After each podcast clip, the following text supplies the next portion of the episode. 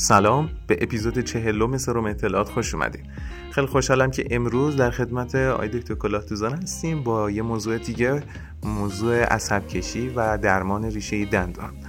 ارفون میکروفون دست تو با شنوندگان هر صحبت که داری رو بفرمایید. سلام می‌کنم خدمت همه شنونده های عزیز. خیلی خوشحالم که دوباره در خدمتتون هستم. جلسه قبل در مورد درمان زیبایی صحبت کردیم. این جلسه می‌خوایم در مورد درمان ریشه و ترسایی که دارید صحبت بکنیم.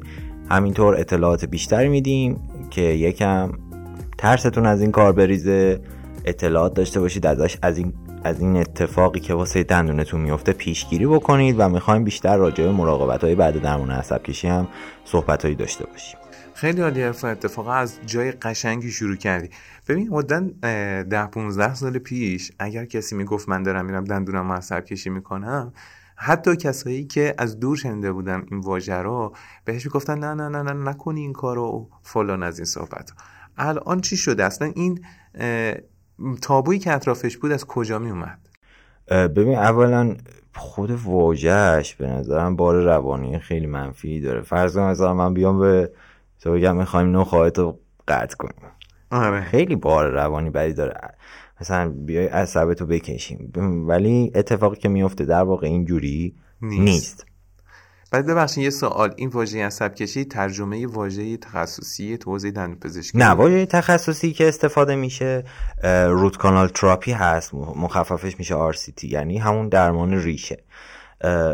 ببین توی کانال دندون که ما درمانش می‌کنیم درمان ریشه داریم انجام میدیم عصب وجود نداره. یعنی عصب معنی عصب نیست. یه کمپلکسی از عروق و اعصاب مختلف که ما میایم اونو خارجش می‌کنیم چون التهاب توش ایجاد شده. التهاب که توش ایجاد میشه فشار داخل کانال بارا میره و درد ایجاد میشه. پس ما میایم چیکار می‌کنیم؟ ما میایم اون ریشه رو درمانش می‌کنیم. عصب کشی نمی کنیم عصبی رو خارج نمی کنیم یا عصب کشی قرار نیست انجام بشه. درستش درمان ریشه است. هم به نظر من بار روانی کمتری داره هم درست تره خب بذار ازن یه خورده بیم عقبتر. پوسیدگی به چه مرحله ای رسیده باشه نیاز به عصب کشی است؟ ببین از وقتی ما شروع می‌کنیم به غذا خوردن مخصوصا غذاهایی که کربوهیدرات داره قند داره این حرفا باکتریایی که توی دهان ما وجود داره ما بزاقمون پر از باکتری دهانمون پر از باکتری بدنمون پر از باکتری مختلف خودت بهتر از من می‌دونی. فلور نرمال بدن. فلور نرمال بدنه و یه سری باکتری هستن که از گلوکوزی که می‌خوریم کربوهیدراتی که می‌خوریم تغذیه این هاست. بله خب بله. این باکتریا با غذایی که ما بهشون میرسونیم از وقت غذا می‌خوریم فرایند پوسیدگی زایی این باکتریا شروع میشه. و اثر می‌ذاره روی مینای دندون.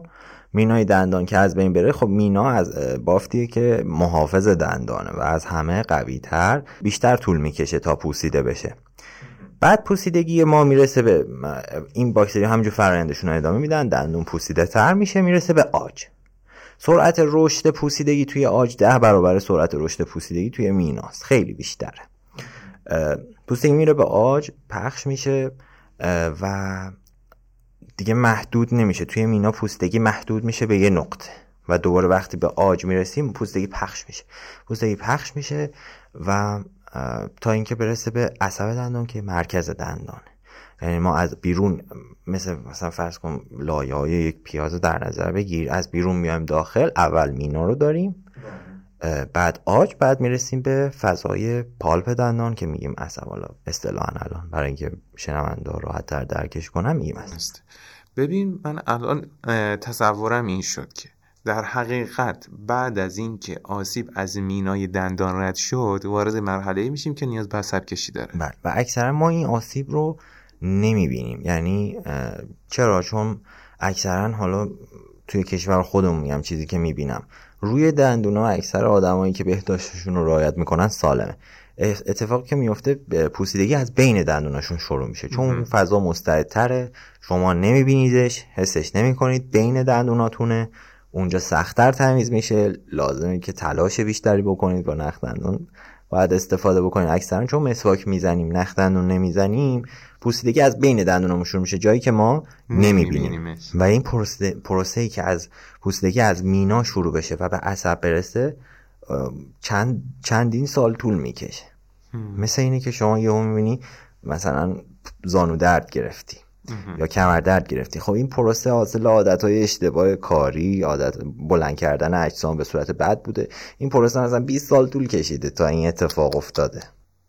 بیشتر آدم میترسه. میترسه از اینکه چند تا پروسه الان تو دندونش در حال شکل گیریه روی این آسیبا نه خب قابل پیشگیه. دندون پزشکی اتفاقا از همه راحت تره مثل دیسک دسترسی بهش راحت تره دیگه. هم دسترسی بهش راحت تره همین که زودتر قابل تشخیصه خیلی راحت میشه تشخیصش داد. رای پیشگیری از اینکه چیکار کنیم چجوری بهداشتمون رو رعایت کنیم که به این اتفاق برامون نیفتم توضیح میدم اگه بیشتر همون معاینات دوره‌ای شش ماه شش ماه. آره ببین یه سری مثلا افراد میان میگن ما که بهداشتمون رو رعایت می‌کنیم همه چی رو داریم رعایت می‌کنیم.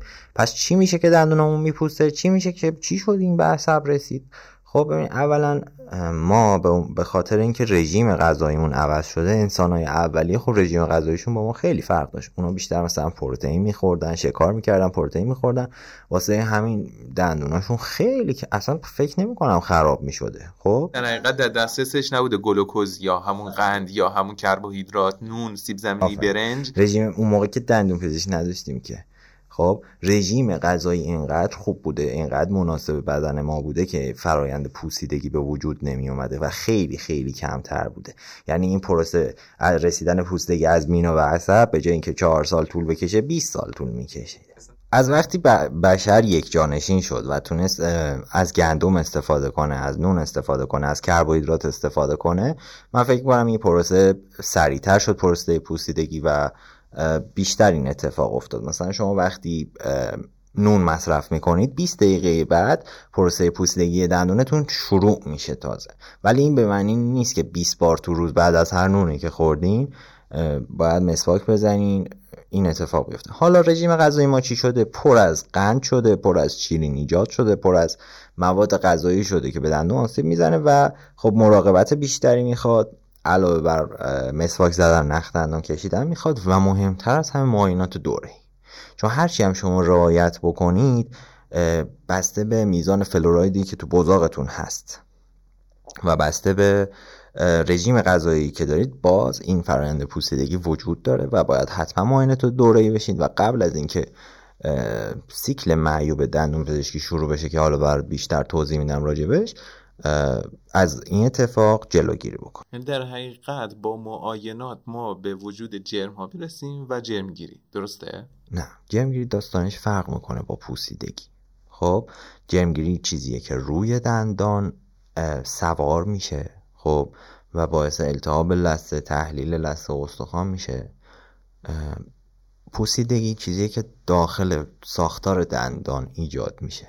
یعنی ساختار یک پارچه دندان رو از بین می‌بره و مشکلاتی که بعدش به وجود یعنی من الان بعد از شش ماه مراجعه کردن دندو پزشکی خب چه اتفاقی ممکنه در زمینه پوسیدگی دندان برای من افتاده باشه و دندان پزشک من چه کاری برای من انجام میده؟ اولا اولین چیزی که دندون پزشک ازتون می‌پرسه شکایت اصلی شما هم همینطورین. شکایت اصلیتون رو می‌پرسه که الان چه مشکلی داریم مثلا میگه من فلان جا وقتی غذا می‌خورم درد دارم.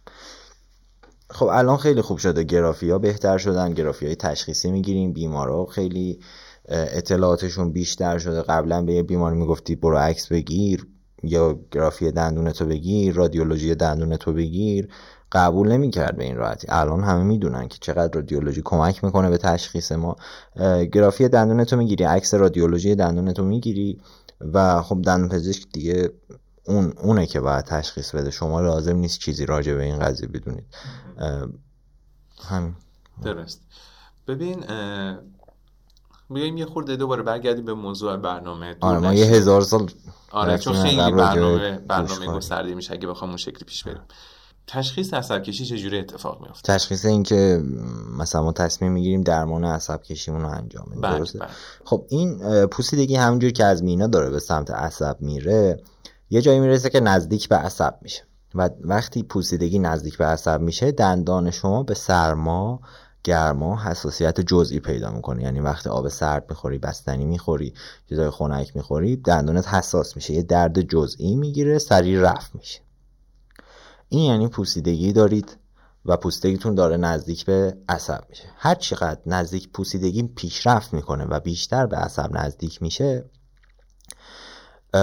این فرایند دردناکتر میشه. یعنی شما دندونتون حساسیتش بیشتر میشه و مرحله بعد یعنی حساسیتش بیشتر و طولانی تر میشه. یعنی شما آب سرد می‌خورید به جای اینکه یک ثانیه دندونتون تیر بکشه اصطلاحا پنج ثانیه تیر می‌کشه. طولانی تر میشه اثرش. و مرحله بعدی اینه که درد خود به خودی می‌گیره. درد خود به خودی می‌گیره مخصوصا شبها. درد خود به خودی شبانه می‌گیره و مرحله بعدش اگه گفتی چیه هیچ دیگه. جان به جان آفرین تسلیم می‌کنی از درد. خیلی اتفاقی که میفته اینه که درد از بین میره. اگر شما تحمل دردتون بالا باشه درد از بین میره. چرا؟ ببین وقتی این پوسیدگی پر از باکتری این باکتری به کانال دندان که می‌رسن اونجا محل بسیار مناسبی برای رشدشونه. فضای تاریک فضای مناسب. رگ عروق خونی مواد غذایی در دسترس خیلی سریعتر رشد می‌کنن. رشد می‌کنن اونجا ملتهب میشه درد شدید خود به خودی شروع میشه. دیگه از حساسیت گذشته. یعنی درد شدید خود به خودی به خاطر التهابیه که تو عصب دندون ایجاد شده خب؟ و بعد چی میشه که از بین میره به نظرت؟ دیگه گیرنده حسی از بین می‌رفته. آفرین. دقیقا این باکتری ها اینقدر رشد می‌کنن اینقدر سم تولید می‌کنن که اون فضای ریشه از بین میره. اون عروق اعصابی که اونجا هستن به خاطر سموم باکتری به خاطر فعالیت باکتری از بین میرن و درد شما از بین میره. دور بعد از مدت طولانی این درد برمیگرده. چرا؟ چون این عفونت این التهاب دندان از فضای ته ریشه عبور کرده و به فضای اطراف ریشه توی فکتون رسید این پروسه که اتفاق میفته پس چی شد؟ اول با یه حساسیت ساده به سرما گرما شروع میشه. بعد از اون حساسیت شدیدتر میشه. حالا بستگی داره تحمل دردتون چقدر باشه. حساسیت شدیدتر میشه طولانی تر میشه بعد دردای خود به خودی شبانه شروع میشه و بعد درد از بین میره و بعد درد دوباره بعد از مدت طولانی شروع میشه و با عفونت هم شروع میشه. سال من اینجاست که مثلا دندان پزشک جدا از اون مسیر رادیولوژیک ابزار دیگه هم برای تشخیص این موضوع داره. ببین ما مجموعی از ابزار رو استفاده می‌کنیم برای تشخیص اون که به تشخیص قطعی برسیم واسه این کار. اول مهمترینش علائم خود بیمار هستن. اصلا این علائم من که بیمار رو به سمت دندون پزشکی میکشونن. یعنی درده که باعث میشه بیمار بیاد. پس علائم خود بیمار خیلی مهمه واسمون. علائمی که میده مثلا میگه من یه درد جزئی دارم. یعنی میرو از بین میره سری خب این یه پیش زمینه ای به ما میده که بعد عکس رادیوگرافی که می‌گیریم اینا با هم تلفیق میشن و ما به یه نتیجه ای می‌رسیم. درسته؟ یه سری تست های فیزیکی هم هستن که این تست ها مثل تست سرما داریم. ما خودمون سرما رو عمدن می‌ذاریم روی دندون و ببین می‌خوایم ببینیم دقیقا روی همون دندون می‌ذاریم که ببینیم واکنش اون دندون خاص شما چیه. خب شما وقتی مثلا آب سرد می‌خوری روی همه دندونات اثر می‌ذاره. و متوجه ممکنه نشی دردت از کدوم دندون. درسته. تست تشخیصی تست سرما هست تست گرما هست و تست های تحریک الکتریکی که حالا شاید خیلی ندیده باشی توی دانشگاه فقط استفاده میشه. الان چند بار توی صحبتات گفتی کانال. خب؟ بعد یه چیز دیگه هم که هست اینه که توی درمان ما شنیدیم مثلا میگن درمان سه کاناله یا دندان دو کاناله. میشه برامون بگی منظور چیه؟ ببین گفتم دندان از چند لایه مختلف تشکیل شده مینا آج. کانال فضاییه که عروق و اعصاب دندون توش قرار می‌گیرن و این فضا برای اونا فراهم شده. خب هرچی به سمت عقب میریم دندونا قوی ترن تعداد ریشه هاشون بیشتره و این کانال این فضای وسطیه که عروق اعصاب دندان توش قرار دارن. که دندان جلویی تک کاناله دو کاناله می‌تونن باشن. هرچی به سمت عقب میریم چون تعداد ریشه ها بیشتر میشه تعداد این کانال ها هم بیشتر میشه. درست. بیا تصور کنیم که مریض شما تشخیص داره و الان قراره براش درمان انجام بشه. می‌دونیم ما یک قانونی داریم توی پزشکی بهش میگیم take before touch. یعنی توضیح قبل از اینکه اون کار برای بیمار انجام بدیم بعد براش توضیح بدیم. این شکلی هم استرس بیمار کنترل میشه هم همکارش توی اون معاینه یه درمان بیشتر میشه. توی دندون پزشکی هم احتمالا همچین چیزی داره. میشه بگی که الان مثلا من بیمار برام توضیح بدی که تو فرآیند عصب کشی قراره روی دندون من چه کاری انجام بشه؟ ببین اونجایی که من کار می‌کنم اینقدر شلوغه. به تیک بیفور تاک تیک بیفور تاک اون مال اروپا آره. ما تنها توضیحی که میدیم اینه که بشین عزیزم. آره ببین مثلا حالا اینم که من میگم خب توی درمونگاه شاید بشه برای مریض توضیح داد که این معاینه برای مثلا اون کاره.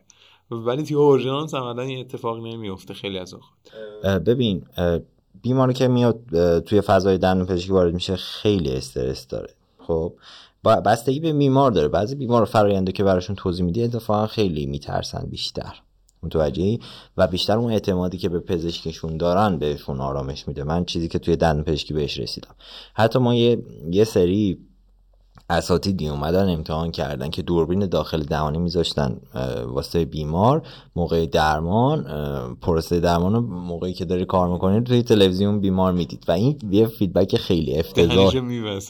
آره.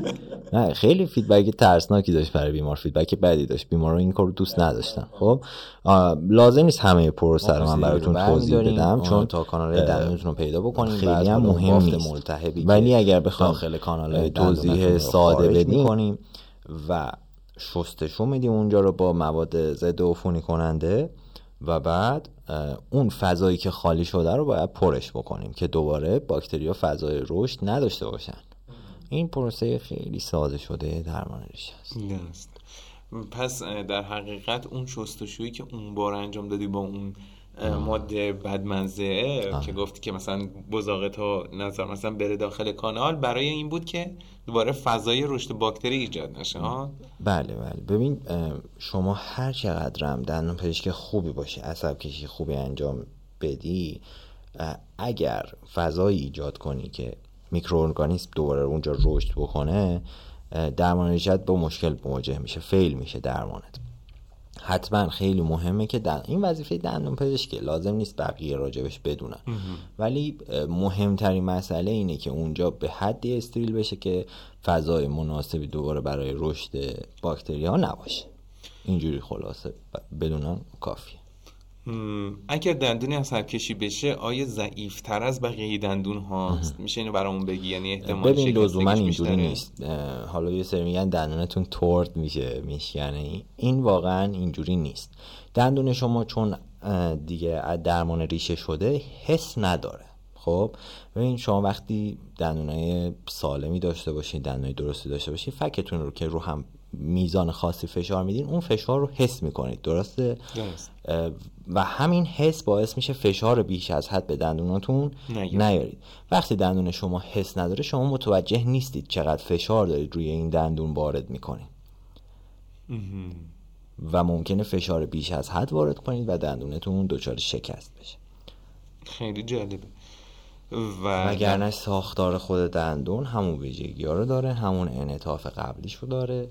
ولی این این حسی که شما ندارید باعث میشه ناگهانی آسیبی ناگهانی آسیب وارد بشه بله. خب دندونه که عصب کشی میشه خیلی از اوقات به فرد گفته میشه که نیاز به روکش داره.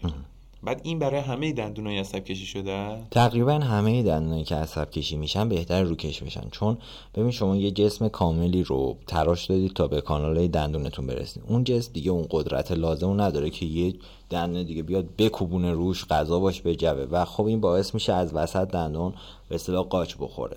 دندونایی که عصب کشی شدن و پر شدن همین جوری و از وسط خالی شدن و اون وسطش پر, پر کرده ایجاد شده باعث میشه که دندون قاچ بخوره و یه چیزی باید بیاد روی این دندون. حالا یا روکش هست یا اصطلاحا آنلی ها هستن.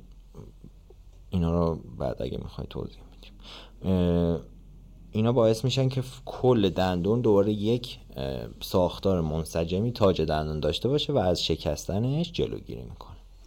خیلی هم و اینکه اگر رو کش نکنه که خب توضیح دادی. آره اگر رو کش نکنه باعث میشه دندون بشکنه و اون دندون اکثر مواقع کشیدنی میشه. یعنی این همه هزینه این همه تحمل استرس کردید شما این همه اومدید رفتید درمان ریشتون تموم شده پرش کردید دندونتون رو و بیو میشکنه. بعد, الان یه سوالی برای من ایجاد شد.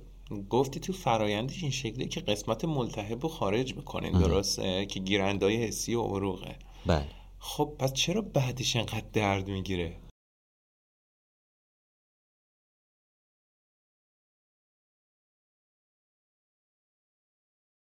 درد بعد از درمان چندین علت ممکنه داشته باشه.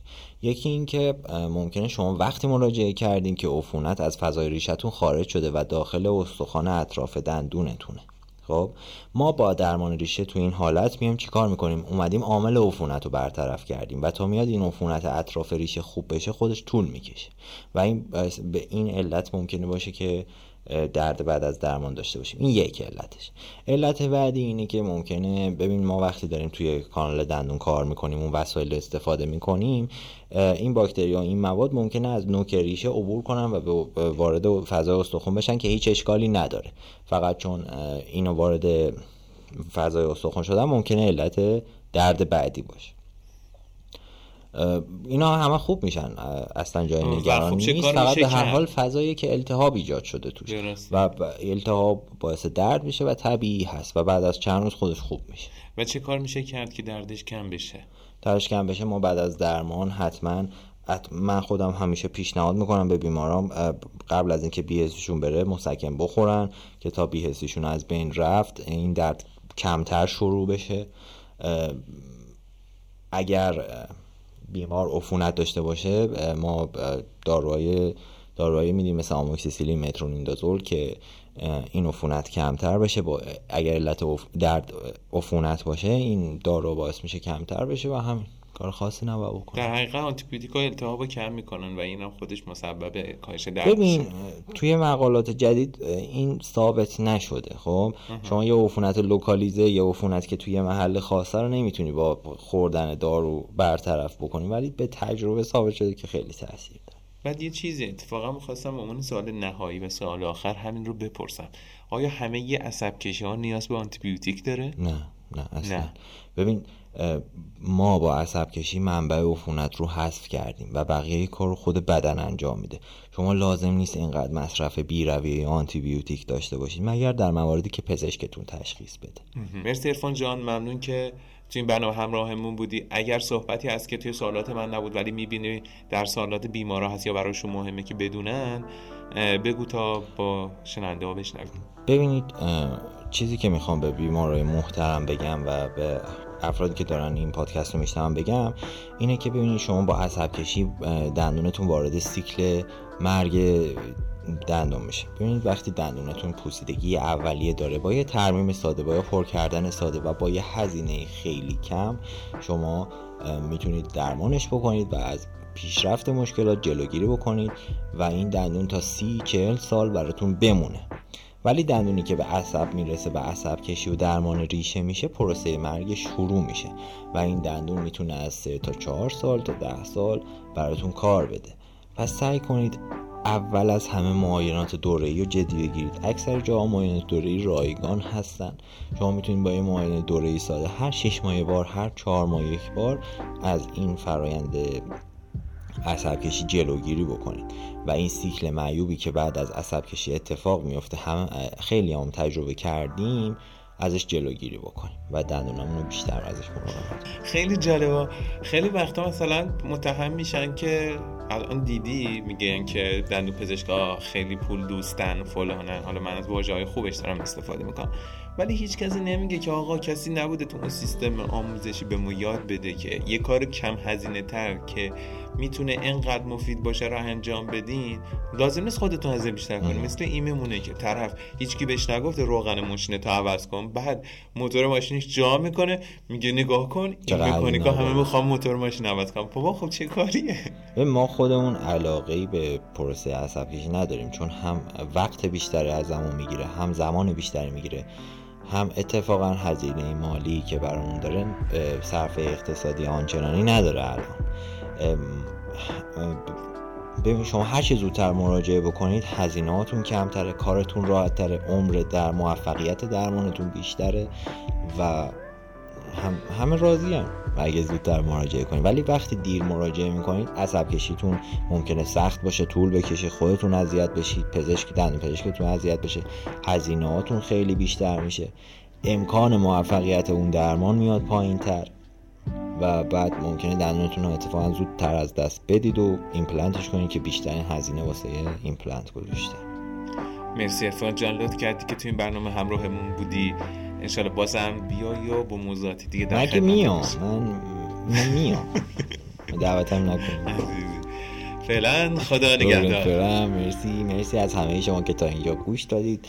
مراقب خودتون باشید. سبک زندگیتون رو جدی بگیرید هم واسه بدنتون هم واسه دندوناتون. به نظر من دندونای سالم داشتن و راحت غذا خوردن نعمتیه که واقعا ما متوجهش نیستیم تا وقتی دندونمون به درد بیفته. حتما جدی بگیرید سلامتی خودتون رو. اگر منبرتون تموم شد خدافزی کنید من فکر کنم خودم باید یه پادکست دیگه بزنم.